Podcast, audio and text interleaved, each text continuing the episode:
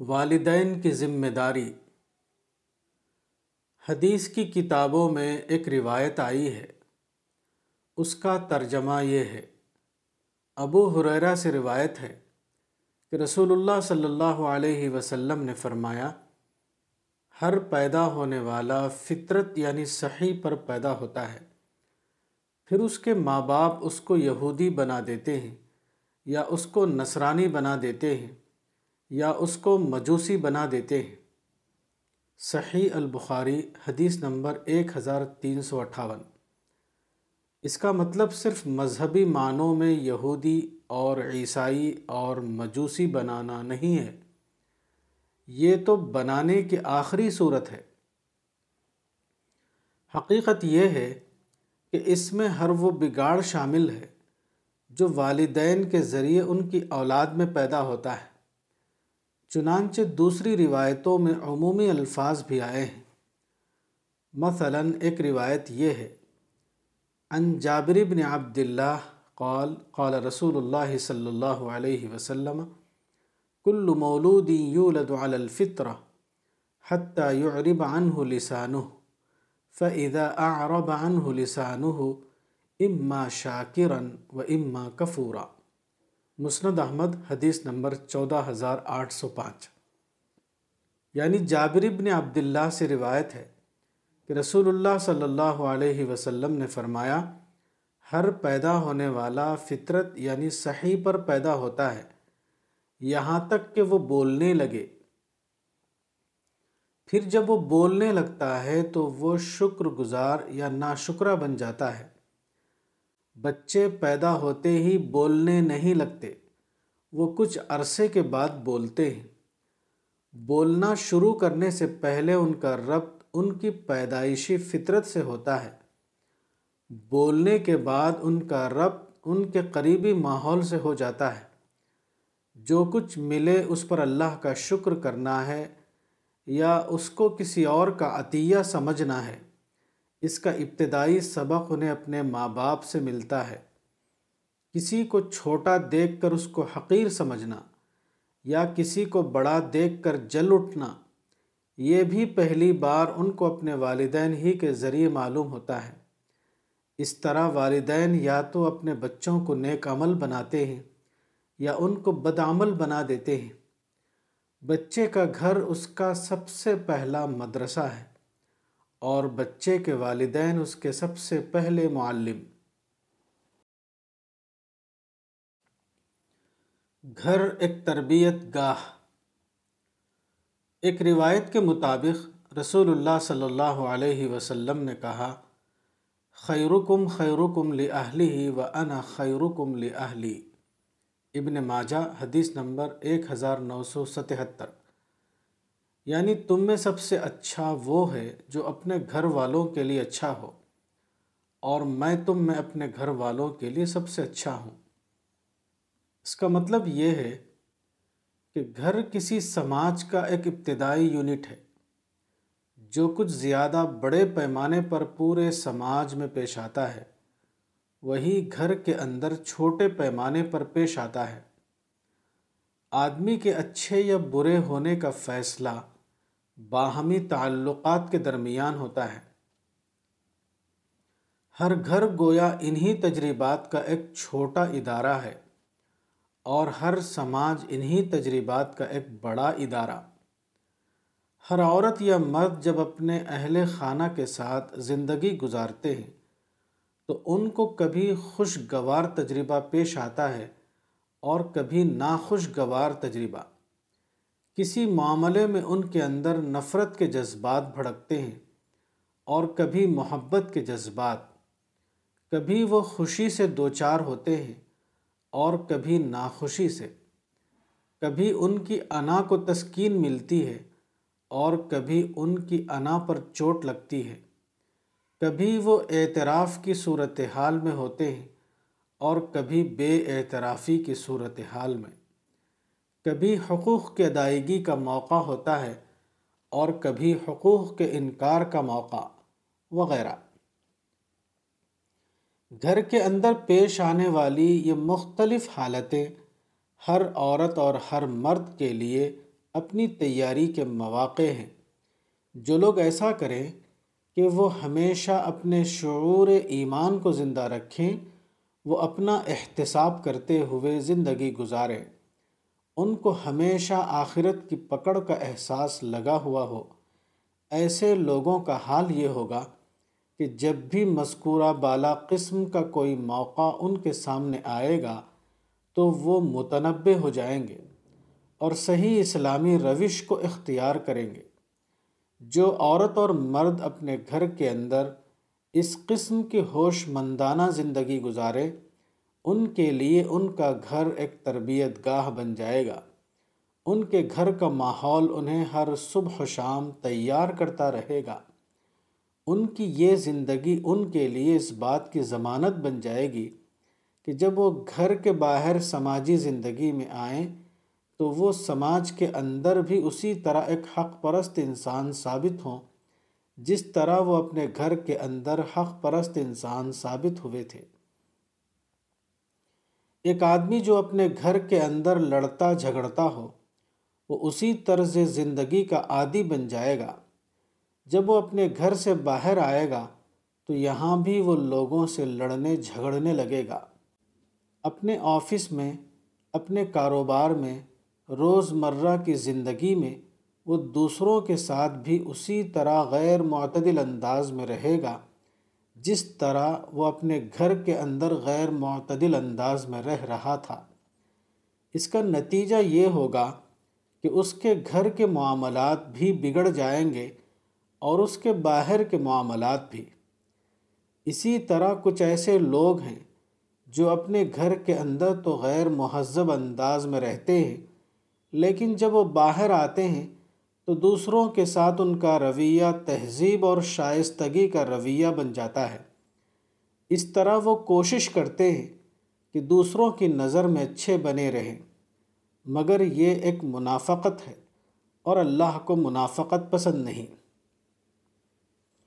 کسی مسلمان پر جو دینی ذمہ داری ہے، وہ صرف اس طرح ادا نہیں ہو جاتی کہ وہ مسجد میں پانچ وقت کی نماز پڑھ لے۔ رمضان کے روزے رکھ لے اور مکہ جا کر حج کر لے۔ اسی کے ساتھ ضروری ہے کہ لوگوں کے ساتھ اس کا اخلاق اچھا ہو۔ انسانوں کے ساتھ سلوک میں وہ خدائی احکام کی پابندی کرتا ہو۔ لوگوں کے درمیان وہ اس احساس کے ساتھ رہے کہ اس کو اپنے ہر قول اور ہر فعل کا جواب خدا کو دینا ہے۔ موجودہ دنیا کی زندگی امتحان کی زندگی ہے۔ ایک طرح کی زندگی انسان کو جنت کی طرف لے جاتی ہے اور دوسری طرح کی زندگی اس کو جہنم کا مستحق بنا دیتی ہے۔ زندگی کی اس امتحانی نوعیت کا تعلق گھر کے اندر کے معاملات سے بھی ہے اور گھر کے باہر کے معاملات سے بھی۔ بچوں کی اصلاح۔ ایک خاتون نے کہا کہ آپ بچوں کی تربیت پر مضمون لکھیے۔ موجودہ زمانے میں بچوں کی اصلاح کی بہت ضرورت ہے۔ میں نے کہا کہ بچوں کی اصلاح پر بے شمار مضمون لکھے گئے ہیں۔ ہر روز بچوں کی اصلاح پر تقریریں ہو رہی ہیں، لیکن اس کا کوئی بھی نتیجہ نہیں۔ حقیقت یہ ہے کہ بچوں کی اصلاح کے معاملے میں اصل ضرورت مضمون یا تقریر کی نہیں ہے۔ اس معاملے میں اصل ضرورت یہ ہے کہ والدین اپنے بچوں کے معاملے میں اپنے رویے کو بدلیں۔ تمام والدین کا حال یہ ہے کہ وہ اپنے بچوں کے ساتھ لاڈ پیار یعنی پیمپرنگ کا معاملہ کرتے ہیں۔ یہی لاڈ پیار بچوں کے بگاڑ کا اصل سبب ہے۔ جب تک والدین اپنے لاڈ پیار کو ختم نہ کریں، بچوں کی کوئی اصلاح نہیں ہو سکتی۔ میری بات سن کر مذکورہ خاتون نے کہا کہ بچوں کے ساتھ سختی بھی تو نہیں کی جا سکتی۔ میں نے کہا کہ میں نے آپ سے یہ نہیں کہا تھا کہ بچوں کے ساتھ سختی کیجیے۔ میں نے صرف آپ سے یہ کہا تھا کہ بچوں کے ساتھ لاڈ پیار کو چھوڑ دیجیے۔ والدین کا یہی مزاج بچوں کی خرابی کی اصل جڑ ہے۔ آپ لوگ یہ سمجھتے ہیں کہ بچوں کے ساتھ لاڈ پیار نہ کرنا، ان کے ساتھ سختی کرنا ہے۔ والدین اپنے بچوں کے لیے اتنے حساس ہوتے ہیں کہ وہ لاڈ پیار نہ کرنے کو سختی کرنا سمجھ لیتے ہیں۔ اس لیے وہ لاڈ پیار کو چھوڑ نہیں پاتے۔ پھر میں نے کہا کہ آپ خواہ لاڈ پیار کتنا ہی زیادہ کریں، بچوں کے تقاضے کبھی ختم نہیں ہوتے۔ بچے برابر اور زیادہ اور زیادہ کا تقاضا کرتے رہتے ہیں۔ اس بنا پر والدین یہ سمجھ لیتے ہیں کہ ہم نے ابھی کچھ نہیں کیا۔ ہم نے ابھی بچوں کے تقاضے پورے نہیں کیے۔ اس بنا پر تمام والدین لاڈ پیار کے اس احساس میں مبتلا رہتے ہیں۔ کہ ہم تو لاڈ پیار نہیں کر رہے ہیں۔ ان کے ذہن میں لاڈ پیار کا غلط معیار رہتا ہے۔ یعنی بچے جب مزید تقاضا نہ کریں تو وہ سمجھیں گے کہ ہم نے لاڈ پیار کیا۔ مگر خواہشات کے معاملے میں بچہ اور بڑا دونوں کا یہ حال ہوتا ہے کہ ان کو کچھ بھی مل جائے، وہ ان کی خواہشوں سے کم ہوتا ہے۔ اس لیے ہمیشہ نئے تقاضے جاری رہتے ہیں۔ بچوں کا بگاڑ۔ ایک صاحب نے کہا کہ آج کل والدین عام طور پر یہ شکایت کرتے ہیں کہ ان کے بچے بگڑ گئے ہیں۔ اس کا ذمہ دار سب سے زیادہ ٹی وی کو بتاتے ہیں۔ ان کا خیال ہے کہ ٹی وی نے ان کے بچوں کو بگاڑ دیا ہے۔ انہوں نے پوچھا کہ اس بارے میں آپ کی کیا رائے ہے؟ میں نے کہا کہ یہ سارا معاملہ اگر ٹی وی کا معاملہ ہے، تو والدین کیوں اپنے گھر میں ٹی وی رکھتے ہیں؟ بچے خود خرید کر ٹی وی نہیں لاتے۔ یہ والدین ہیں جو بچوں کو خوش کرنے کے لیے ٹی وی لا کر اپنے گھر میں رکھتے ہیں۔ اس لیے اس معاملے میں اصل ذمہ دار خود والدین ہیں۔ نہ کہ بچے۔ حقیقت یہ ہے کہ بچوں کے بگاڑ کا اصل سبب لاڈ پیار یعنی پیمپرنگ ہے۔ والدین کا نظریہ اپنے بچوں کے بارے میں یہ ہوتا ہے کہ ان کی ہر خواہش کو پورا کیا جائے۔ بچے جب تک چھوٹے ہیں، ان کی خواہش کھانے اور کپڑے جیسی چیزوں تک محدود رہتی ہے۔ اس لیے چھوٹی عمر میں والدین اپنے نظریے کی غلطی سمجھ نہیں پاتے۔ لیکن جب بچے بڑے ہوتے ہیں تو ان کی دلچسپیاں بڑھ جاتی ہیں۔ اب وہ دوستی، آؤٹنگ کلب اور لو افیئر جیسی چیزوں کی طرف دوڑنے لگتے ہیں۔ جب ایسا ہوتا ہے تو والدین روک ٹوک کرتے ہیں۔ مگر بچے ان کی روک ٹوک کو قبول نہیں کرتے۔ یہ بلا شبہ خود والدین کی غفلت کا نتیجہ ہے۔ چھوٹی عمر میں والدین نے اپنے بچوں کے اندر یہ ذہن بنایا کہ میری ہر خواہش پوری ہونی چاہیے۔ بالغ ہونے کے بعد اس مزاج نے مزید ترقی کی۔ اب وہ اپنی خواہش کو پورا کرنے کے لیے ان چیزوں کی طرف جانے لگے جو والدین کو پسند نہیں۔ مگر سوال یہ ہے کہ میری خواہش سب کچھ ہے کا مزاج بچوں کے اندر کس نے پیدا کیا؟ یہ خود والدین نے اپنے لاڈ پیار سے پیدا کیا۔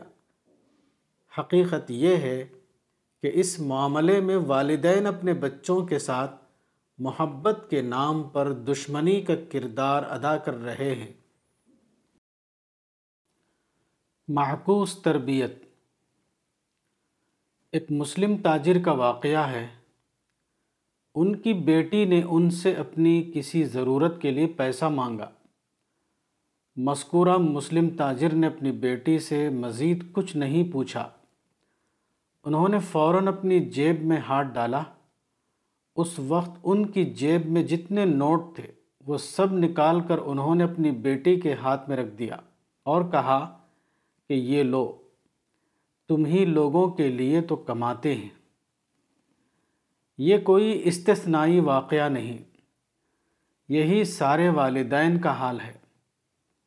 والدین خود تو محنت کرتے ہیں، وہ مشقت کی کمائی کرتے ہیں، لیکن اپنی اولاد کے بارے میں ان کا ذہن یہ رہتا ہے کہ ان کی اولاد کو کوئی تکلیف نہ ہو۔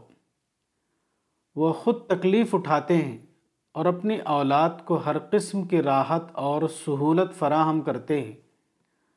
وہ ان کی ہر خواہش پوری کرنے کے لیے تیار رہتے ہیں۔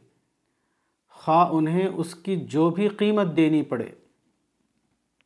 والدین کا یہ مزاج ان کی اولاد کی ترقی میں سب سے بڑی رکاوٹ ہے۔ والدین کا یہ مزاج اولاد کی معکوس تربیت کے ہم معنی ہے۔ ان کی اولاد کو آخر کار جس دنیا میں داخل ہونا ہے، وہ حقائق کی دنیا ہے۔ وہاں کا اصول یہ ہے کہ جتنا کرو، اتنا پاؤ۔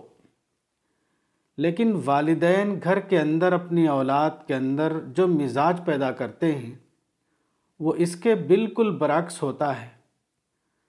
گھر کا ماحول کیے بغیر پانے کا ماحول ہوتا ہے۔ اور گھر کے باہر کا ماحول کر کے پانے کا ماحول۔ اسی کا یہ نتیجہ ہے کہ آج کا ہر نوجوان، لڑکے اور لڑکیاں دونوں منفی ذہن کا شکار ہو رہے ہیں۔ انہیں دنیا کے ہر شخص سے شکایت ہوتی ہے۔ شعوری یا غیر شعوری طور پر ان کا مزاج یہ بن، یہ ہوتا ہے کہ میرے ماں اور باپ بہت اچھے تھے۔ بقیہ تمام لوگ نہایت برے ہیں۔ اس صورت حال نے آج کی دنیا میں دو چیزوں کا خاتمہ کر دیا ہے۔ محنت کے ساتھ اپنا کام کرنا اور لوگوں کا خیر خواہ یعنی ویلوشر بن کر ان کے درمیان رہنا۔ بچے آرام سے رہیں۔ جولائی انیس سو پچانوے میں مراد آباد کا میرا ایک سفر ہوا۔ وہاں ایک صاحب نے بتایا کہ جو پیسے والے مسلمان ہیں، ان سے اگر پوچھا جائے کہ تم اتنا زیادہ پیسہ کس لیے اکٹھا کر رہے ہو، تو ان کا جواب یہ ہوتا ہے، اس لیے کہ بچے آرام سے رہیں۔ میں نے کہا کہ بچوں کے آرام کے لیے جو لوگ دولت اور جائیداد اکٹھا کریں وہ خود اپنی اولاد کے لیے کوئی عقل مندی نہیں کر رہے ہیں۔ تجربہ یہ ہے کہ بے محنت کے ملی ہوئی دولت آدمی کے اخلاق کو بگاڑتی ہے۔ وہ اس کے اندر سطحیت حتیٰ کہ آوارگی پیدا کر دیتی ہے۔ بچوں کے ساتھ سب سے پہلی خیر خواہی یہ ہے کہ ان کو اعلیٰ تعلیم دلائی جائے۔ اور اس کے بعد دوسری ضرورت یہ ہے کہ ان کو محنت کے راستے پر ڈالا جائے۔ فرضی محبت۔ ایک مسلم لڑکی اپنے ماں باپ کی اکیلی اولاد تھی۔ اس کے والدین نے دھوم کے ساتھ اس کی شادی کی۔ اس کے بعد وہ رخصت ہو کر اپنے سسرال گئی۔ اس کے یہاں ایک بچہ بھی پیدا ہو گیا۔ مگر دو سال کے بعد وہ اپنے شوہر سے لڑ جھگڑ کر اپنے ماں باپ کے پاس واپس آ گئی۔ اس نے اپنے ماں باپ سے کہا کہ میرا شوہر نہایت سخت مزاج ہے۔ اس کے ساتھ میرا نباہ نہیں ہو سکتا۔ لڑکی کے والدین نے اس سے زیادہ پوچھ گچھ یعنی اسکروٹنی نہیں کی۔ جو کچھ لڑکی نے کہا اس کو انہوں نے درست مان لیا۔ انہوں نے کہا کہ بیٹی تم فکر نہ کرو، ہمارے پاس اللہ کا دیا سب کچھ ہے، تم یہاں آرام کے ساتھ رہو۔ تم کو کہیں جانے کی ضرورت نہیں۔ مجھ سے ملاقات ہوئی تو میں نے لڑکی سے پوچھ گچھ کی تاکہ اصل حقیقت معلوم ہو سکے۔ لڑکی نے بتایا کہ میرا شوہر ہر معاملے میں سختی کرتا ہے۔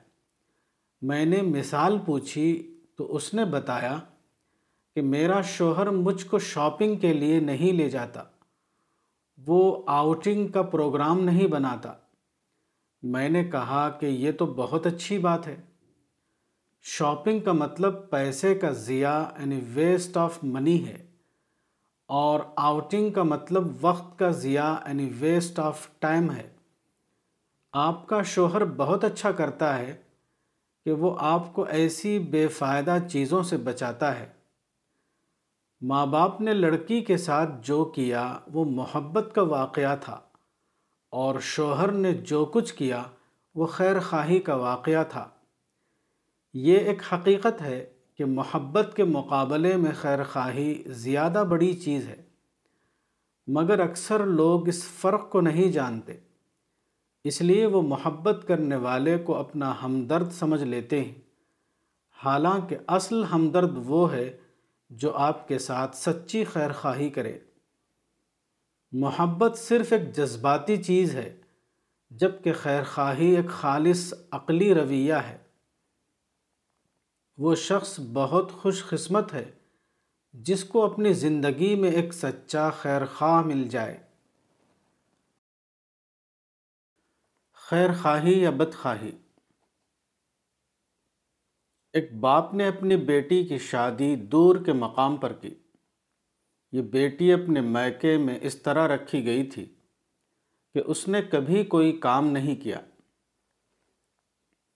اس کے والدین کی کوشش ہمیشہ یہ ہوتی تھی کہ بیٹی خوش رہے، اس کو کوئی تکلیف نہ ہونے پائے۔ مگر باپ جانتا تھا کہ سسرال میں ایسا ہونے والا نہیں ہے۔ اس نے بیٹی کو رخصت کرتے ہوئے کہا کہ اب تم جہاں جا رہی ہو، وہ تمہارے لیے ایک مختلف دنیا ہوگی۔ میکے میں تم کو جو آرام ملا، سسرال میں تم اس کی امید نہ رکھنا۔ باپ نے اپنی سمجھ کے مطابق یہ مشورہ خیر خواہی کے جذبے کے تحت دیا۔ لیکن حقیقت کے اعتبار سے وہ بدخواہی کا مشورہ تھا۔ حقیقت کے اعتبار سے اس کا مطلب یہ تھا کہ ان کی بیٹی اپنے سسرال میں ہمیشہ منفی ذہن کے تحت رہے۔ وہ ہمیشہ احساس محرومی کا شکار رہے۔ وہ ہمیشہ یہ سمجھتی رہے کہ میرے میکے کے لوگ بہت اچھے تھے۔ اور میرے سسرال کے لوگ بہت برے ہیں۔ میکے والوں کے لیے اس کے دل میں جھوٹی محبت اور سسرال والوں کے لیے اس کے دل میں جھوٹی شکایت بھر جائے۔ ساری زندگی وہ اس احساس میں جیے کہ میری شادی غلط ہو گئی۔ وہ ہمیشہ میکے والوں کو اچھا سمجھے اور سسرال والوں کو ہمیشہ برا سمجھتی رہے۔ موجودہ زمانے میں تقریباً ہر ماں باپ اپنی بیٹی کے حق میں اسی قسم کی فرضی خیر خواہی کرتے ہیں، جو عملاً بیٹی کے لیے صرف ایک مستقل بدخواہی بن جاتی ہے۔ بیٹی اپنے میکے کی کنڈیشننگ کی بنا پر خود سے کبھی اس معاملے کو سمجھ نہیں پاتی۔ اور ماں باپ کا حال یہ ہوتا ہے کہ وہ اس کی کنڈیشننگ کو مزید پختہ کر دیتے ہیں۔ وہ اس کی کنڈیشننگ کا خاتمہ نہیں کرتے۔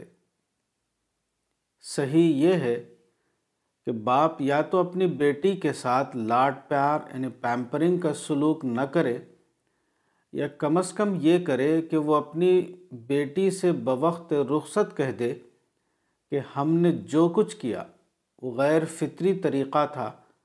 فطری طریقہ وہی ہے جس سے تم کو سسرال میں سابقہ پیش آئے گا۔ مستقبل پر نظر۔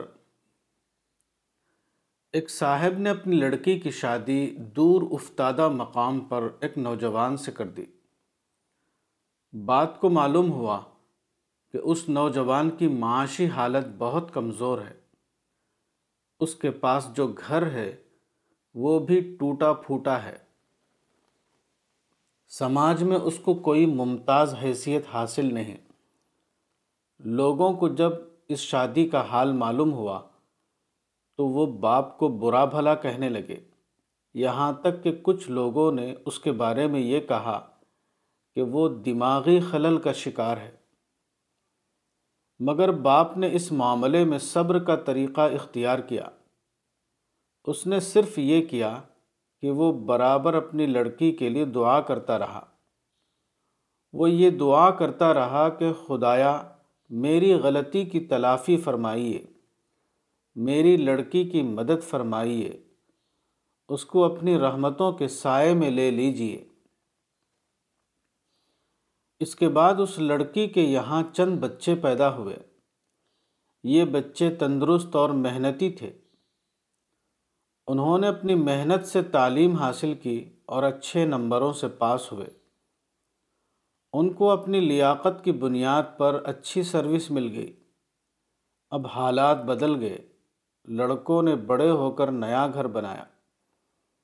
ان کے پاس گاڑی اور دوسری چیزیں بھی ہو گئیں۔ اپنے حسن عمل سے انہوں نے سماج میں اچھا مقام حاصل کر لیا۔ اس طرح کی مثالیں ہر سماج میں ہیں۔ یہ مثالیں بتاتی ہیں کہ انسان کو ایسا نہیں کرنا چاہیے کہ وہ صرف حال کو دیکھ کر رائے قائم کرے، بلکہ اس کو مستقبل پر نظر رکھنا چاہیے۔ اس دنیا میں کوئی بھی محرومی ابدی محرومی نہیں۔ اس دنیا میں ہر انسان کے لیے یہ مواقع موجود ہیں کہ وہ محنت اور لیاقت کا ثبوت دے کر ترقی کی منزلیں طے کرے۔ وہ حال کی کمی کو مزید اضافے کے ساتھ مستقبل میں پورا کر لے۔ کامیاب شادی کا راز یہ نہیں ہے کہ آپ اپنی لڑکی کی شادی کسی امیر آدمی سے کریں۔ اسی طرح ناکام شادی یہ نہیں ہے کہ آپ کی لڑکی کی شادی کسی غریب شخص سے ہو جائے۔ اس دنیا میں آج کا امیر کل کا غریب بن جاتا ہے اور آج کا غریب کل کے دن امیر بن جاتا ہے۔ زندگی میں اصل اہمیت محنت اور منصوبہ بندی کی ہے، نہ کہ امیری اور غریبی کی۔ چھوٹی بات پر انتہائی فیصلہ۔ کامیاب زندگی کا ایک راز یہ ہے کہ چھوٹی بات پر انتہائی فیصلہ نہ لیا جائے۔ اجتماعی زندگی میں چھوٹی شکایتیں ہمیشہ پیش آتی ہیں۔ دانش مند وہ ہے جو چھوٹی شکایتوں کو نظر انداز کرے اور نادان آدمی وہ ہے جو چھوٹی شکایت پر مشتعل ہو جائے اور اس کی بنیاد پر انتہائی فیصلہ لینے لگے۔ اسی نوعیت کا ایک مشہور واقعہ وہ ہے جو سنڈے ٹائمز لندن کے حوالے سے نئی دہلی کے انگریزی اخبار ٹائمز آف انڈیا سترہ اگست دو ہزار نو میں شائع ہوا ہے۔ لیبیا کے حکمراں معمر القذافی کے تینتیس سالہ بیٹے ہنی بال جینیوا یعنی سوئٹزرلینڈ گئے۔ وہاں وہ ایک ہوٹل میں ٹہرے۔ ان کے ساتھ ان کی بیوی الائن بھی تھی ایک بار ایسا ہوا کہ ہوٹل کی ایک ٹیونسی ملازمہ مونا کی کسی بات پر العین کو غصہ آ گیا۔ العین نے اس کو مارا اور دھمکی دی کہ میں تم کو ہوٹل کی کھڑکی سے باہر پھینک دوں گی۔ اس واقعے کی خبر مقامی پولیس کو ہوئی۔ پولیس نے ہنی بال اور العین کو گرفتار کر لیا۔ اگرچہ جلد ہی ان کو رہا کر دیا گیا، لیکن اس واقعے کی خبر جب ہنی بال کے والد معمر القذافی کو پہنچی، تو اس کو انہوں نے اپنی بے عزتی یعنی ہیوملیشن سمجھا۔ وہ سخت غضبناک ہو گئے۔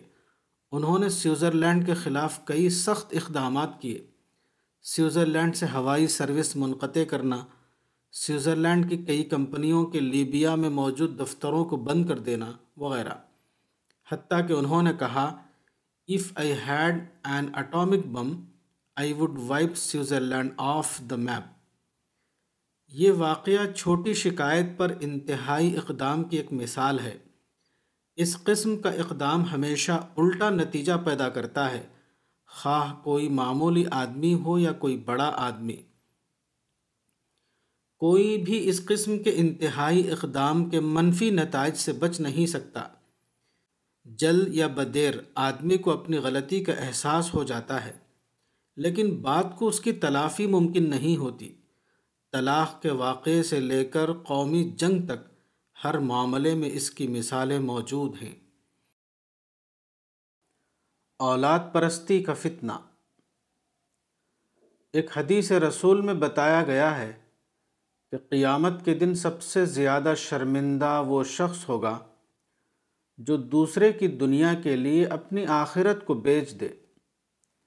ان نہ اشد الناس ندامتاً یوم القیامہ رجل باع آخرته بدنیا غیری التاریخ الکبیر للبخاری۔ حدیث نمبر ایک ہزار نو سو ستائیس۔ یہ حدیث موجودہ زمانے میں سب سے زیادہ ان لوگوں پر چسپاں یعنی اپلائی ہوتی ہے جو صاحب اولاد ہیں۔ موجودہ زمانے میں صاحب اولاد لوگوں کا حال یہ ہے کہ ہر ایک کے لیے اس کی اولاد اس کا سپریم کنسن بنی ہوئی ہے۔ ہر ایک کا یہ حال ہے کہ وہ اپنی اولاد کے لیے زیادہ سے زیادہ دنیا کمانے میں مصروف ہے اور خود اپنی آخرت کی خاطر کوئی حقیقی کام کرنے کے لیے آدمی کے پاس وقت ہی نہیں۔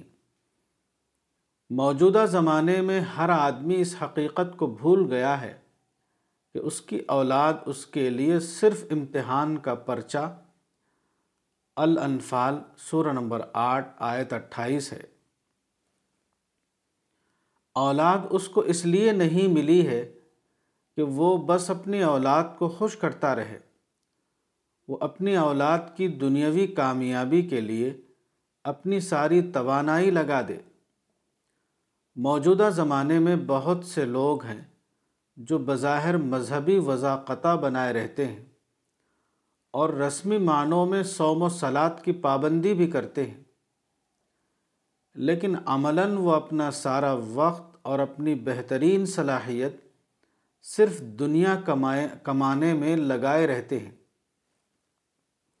صرف اس لیے کہ جب وہ مریں تو اپنی اولاد کے لیے وہ زیادہ سے زیادہ سامان دنیا چھوڑ کر جائیں۔ مگر ایسے لوگ صرف اپنے آپ کو دھوکہ دے رہے ہیں۔ خدا کو دینے کے لیے ان کے پاس صرف کچھ ظاہری رسوم ہیں۔ اور جہاں تک حقیقی زندگی کا تعلق ہے، اس کو انہوں نے صرف اپنی اولاد کے لیے وقف کر رکھا ہے۔ یہ خدا پرستی نہیں ہے، بلکہ وہ اولاد پرستی ہے۔ اور یہ ایک حقیقت ہے کہ اولاد پرستی کا طریقہ کسی کو خدا پرستی کا کریڈٹ نہیں دے سکتا۔ خدا پرستی زندگی کا زمیمہ یعنی اپنڈکس نہیں۔ حقیقی خدا پرستی وہ ہے جو انسان کی پوری زندگی کا احاطہ کیے ہوئے ہو۔ خوش فکری یا حقیقت پسندی۔ ایک باپ کو اپنے بیٹے سے بہت تعلق تھا۔ باپ کے ذہن میں کام کا ایک آئیڈیل تصور تھا۔ وہ چاہتا تھا کہ وہ اپنے بیٹے کو اس آئیڈیل کام کے لیے تیار کرے۔ اس مقصد کے لیے اس نے اپنے بیٹے کو اعلیٰ تعلیم دلائی۔ اس کی امیدیں تمام تر اپنے بیٹے سے وابستہ ہو گئیں۔ جب بیٹا بڑا ہو گیا اور اس کی تعلیم مکمل ہو گئی، تو باپ نے چاہا کہ اس کا بیٹا اس کے پسندیدہ کام میں لگے۔ لیکن بیٹے نے انکار کر دیا۔ باپ نے بہت کچھ کہا، لیکن بیٹے کی سمجھ میں نہ آیا۔ بیٹے نے آخری طور پر اپنے باپ سے کہہ دیا، بیٹا جب بڑا ہو جاتا ہے تو وہ خود اپنے عقل سے کام کرتا ہے۔ بیٹے کا یہ جواب سن کر باپ کو اتنی مایوسی ہوئی کہ وہ نفسیاتی مریض بن گیا۔ اس کا بلڈ پریشر بڑھ گیا۔ مگر حقیقت یہ ہے کہ اس معاملے میں باپ کی غلطی تھی، نہ کہ بیٹے کی غلطی۔ یہ ایک فطری حقیقت ہے کہ ہر بچہ عقل و شعور لے کر پیدا ہوتا ہے۔ چھوٹی عمر میں جب وہ ناپختہ یعنی امیچور ہوتا ہے، اس وقت وہ باپ اور ماں کی بات کو سنتا ہے۔ لیکن جب وہ بڑا ہوتا ہے تو اس کا شعور پختہ ہو چکا ہوتا ہے۔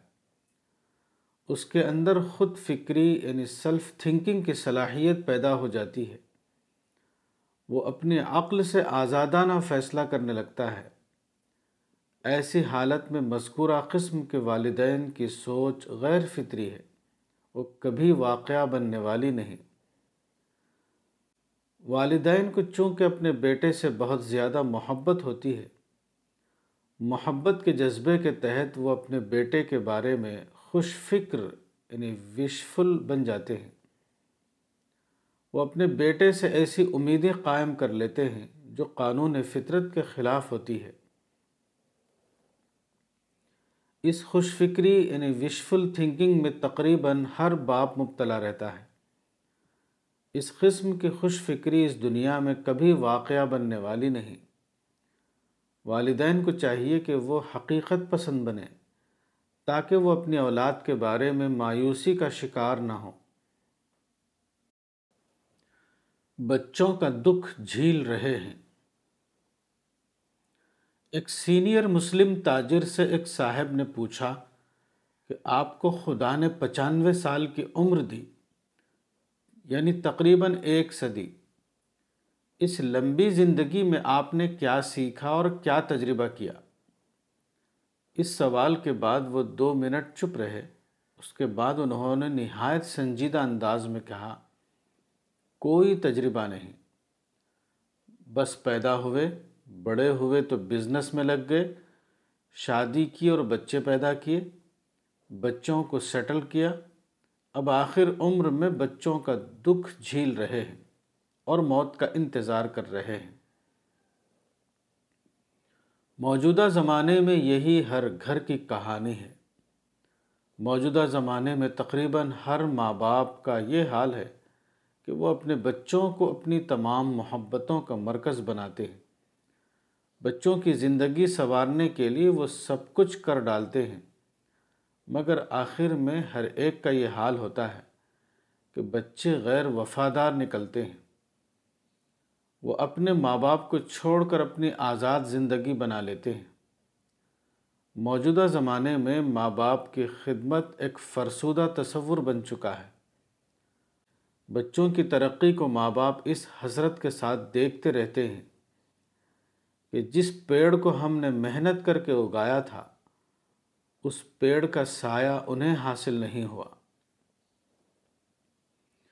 حدیث میں آیا ہے کہ ایک زمانہ آئے گا جبکہ بچے اپنے دوست کے ساتھ حسن سلوک کریں گے اور اپنے ماں باپ کے ساتھ بدسلوکی کریں گے۔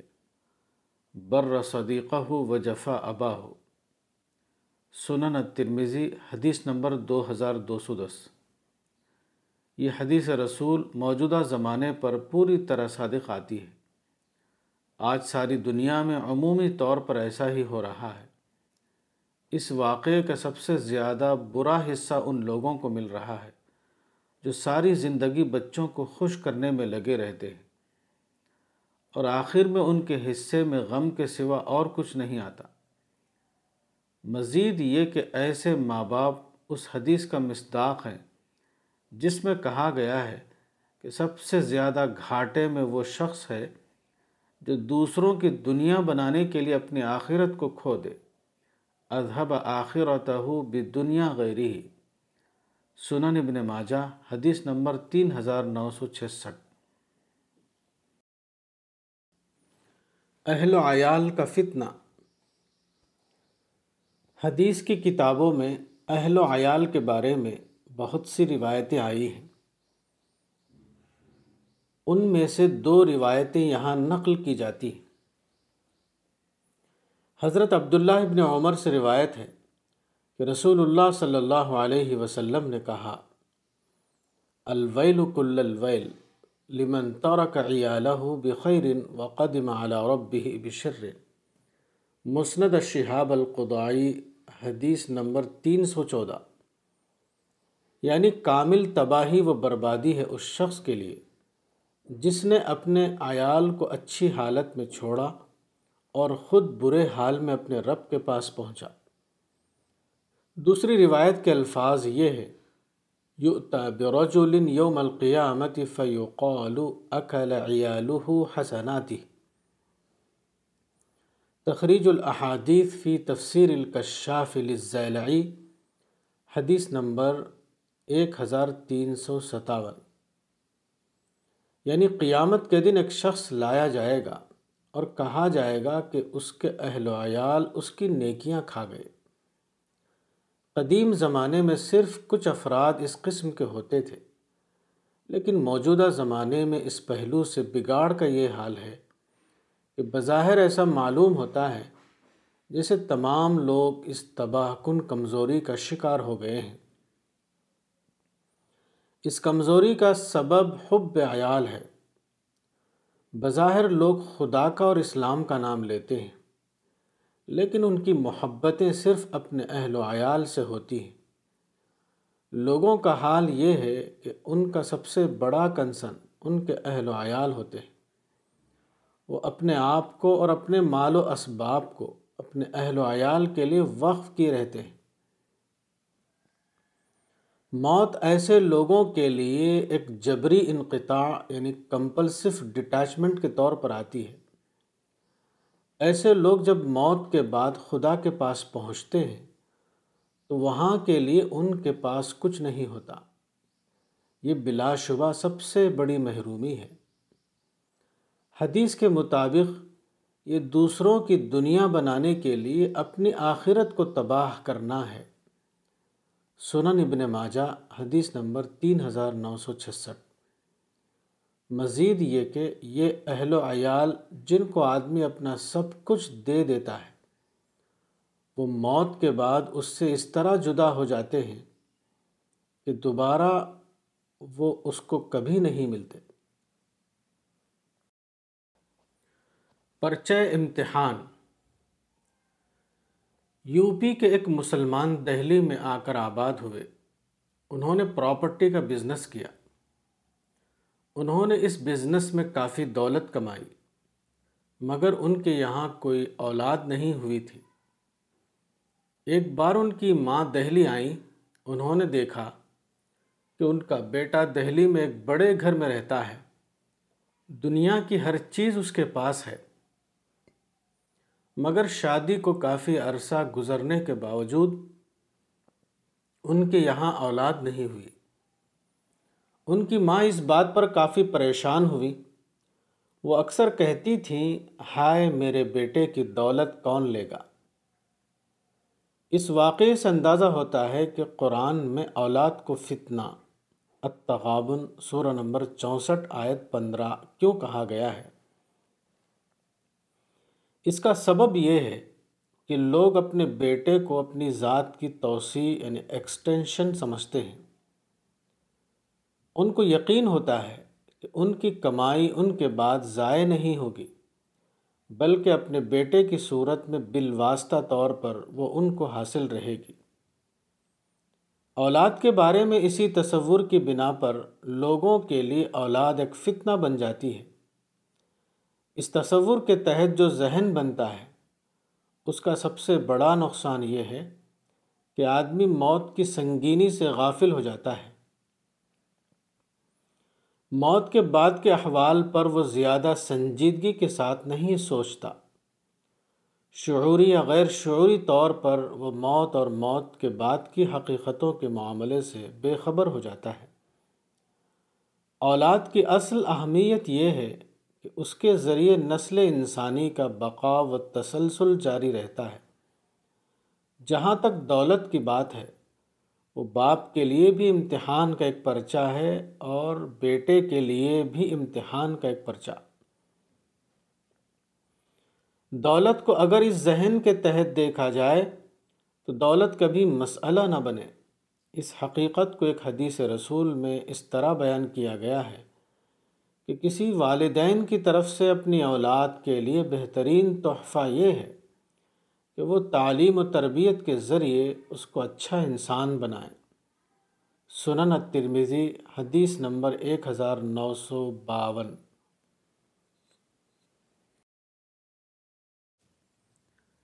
ہاتھی کی دم میں پتنگ۔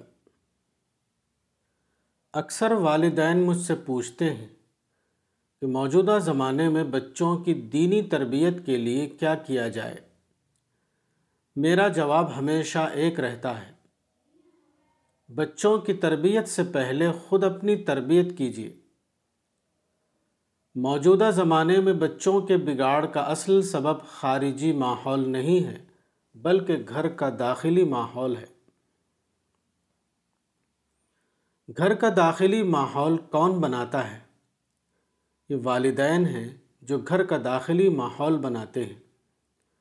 جب تک گھر کے داخلی ماحول کو حقیقی معنوں میں دینی یعنی آخرت پسندانہ ماحول نہ بنایا جائے، بچوں کے اندر کوئی اصلاح نہیں ہو سکتی۔ موجودہ زمانے کا اصل فتنہ مال ہے۔ آج کل ہر آدمی زیادہ سے زیادہ مال کما رہا ہے۔ اس مال کا مصرف والدین کے نزدیک صرف ایک ہے، اور وہ ہے گھر کے اندر ہر قسم کی راحت کے سامان اکٹھا کرنا اور بچوں کی تمام مادی خواہشوں کو پورا کرنا۔ موجودہ زمانے میں یہ کلچر اتنا زیادہ عام ہے کہ اس معاملے میں شاید کسی گھر کا کوئی استثنا نہیں۔ خواہ وہ بیریش والوں کا گھر ہو یا بارش والوں کا گھر۔ والدین کے اس مزاج نے ہر گھر کو مادہ پرستی کا کارخانہ بنا دیا ہے۔ تمام والدین اپنے بچوں کے اندر شعوری یا غیر شعوری طور پر مادہ پرستانہ ذہن بنانے کے امام بنے ہوئے ہیں۔ اسی کے ساتھ تمام والدین یہ چاہتے ہیں کہ ان کے بچے آخرت کی جنت سے بھی محروم نہ رہیں۔ اسی مزاج کے بارے میں ایک اردو شاعر نے کہا تھا، رند کے رند رہے، ہاتھ سے جنت نہ گئی۔ مگر یہ صرف ایک خوش خیالی ہے جو کبھی واقعہ بننے والی نہیں۔ تمثیل کی زبان میں یہ ہاتھی کی دم میں پتنگ باندھنا ہے۔ موجودہ زمانے کے والدین ایک طرف اپنے بچوں کو مادی ہاتھی بناتے ہیں۔ دوسری طرف وہ چاہتے ہیں کہ اس ہاتھی کی دم میں دین کی پتنگ باندھ دی جائے۔ مگر ایسی پتنگ کا حال صرف یہ ہونے والا ہے کہ ہاتھی ایک بار اپنی دم کو جھٹکا دے اور یہ پتنگ اڑ کر بہت دور چلی جائے۔ والدین کو چاہیے کہ اگر وہ اپنے بچوں کو دیندار یعنی آخرت پسند بنانا چاہتے ہیں تو وہ اس کی قیمت ادا کریں ورنہ وہ فرضی طور پر اس قسم کی منافقانہ بات کرنا بھی چھوڑ دیں۔ ہر گھر بگاڑ کا کارخانہ۔ آج کل عام طور پر یہ حال ہے کہ ہر گھر میں ایک طرف اپنے بچوں اور اپنے خاندان والوں کی تعریف کی جاتی ہے۔ ان کا ذکر ہمیشہ مثبت انداز میں کیا جاتا ہے۔ اس کے برعکس جب بھی دوسروں کا چرچا کیا جاتا ہے، تو وہ تنقیص کے انداز میں ہوتا ہے۔ اپنوں کے بارے میں مثبت باتوں کا چرچا اور دوسروں کے بارے میں منفی باتوں کا چرچا۔ یہ کلچر اتنا زیادہ عام ہے کہ شاید ہی کوئی گھر اس سے خالی ہو۔ گھر کے اندر سماج کے شہری بنتے ہیں۔ لیکن مذکورہ کلچر نے گھر کو اس قابل نہیں رکھا ہے کہ وہ اپنے سماج کے لیے اچھے شہری سپلائی کرے۔ ہر گھر میں ایسے عورت اور ایسے مرد بن کر تیار ہو رہے ہیں جو اپنوں کے بارے میں مثبت رائے اور دوسروں کے بارے میں منفی رائے رکھتے ہیں۔ جن کو اپنوں سے محبت ہے اور دوسروں سے نفرت۔ جو اپنوں کے بارے میں روادار یعنی ٹالرنٹ ہیں اور دوسروں کے بارے میں وہ غیر روادار یعنی انٹالرنٹ بنے ہوئے ہیں۔ جن کے اندر اپنوں کو دینے کا ذہن ہے اور دوسروں سے صرف لینے کا ذہن۔ جو اپنوں کو برتر سمجھتے ہیں اور دوسروں کو کمتر۔ جو اپنوں کی ترقی پر خوش ہوتے ہیں اور دوسروں کی ترقی دیکھ کر انہیں کوئی خوشی نہیں ہوتی۔ جو اپنوں کی تکلیف سے فکر مند ہوتے ہیں اور دوسروں کی تکلیف کو دیکھ کر انہیں کوئی فکر مندی لاحق نہیں ہوتی، وغیرہ۔ اس صورت حال کا یہ نتیجہ ہے کہ اب سماجی اقدار یعنی سوشل ویلیوز کا تصور ختم ہو گیا ہے۔ اب ایک ہی چیز ہے جو ہر ایک کا واحد کنسن یعنی سول کنسن بنی ہوئی ہے اور وہ ہے ذاتی مفاد یعنی سیلف انٹرسٹ اس صورت حال نے ہر ایک کو خود غرض اور استحصال پسند بنا دیا ہے۔ کسی کو کم اور کسی کو زیادہ۔ یہ صورت حال حد سنگین ہے۔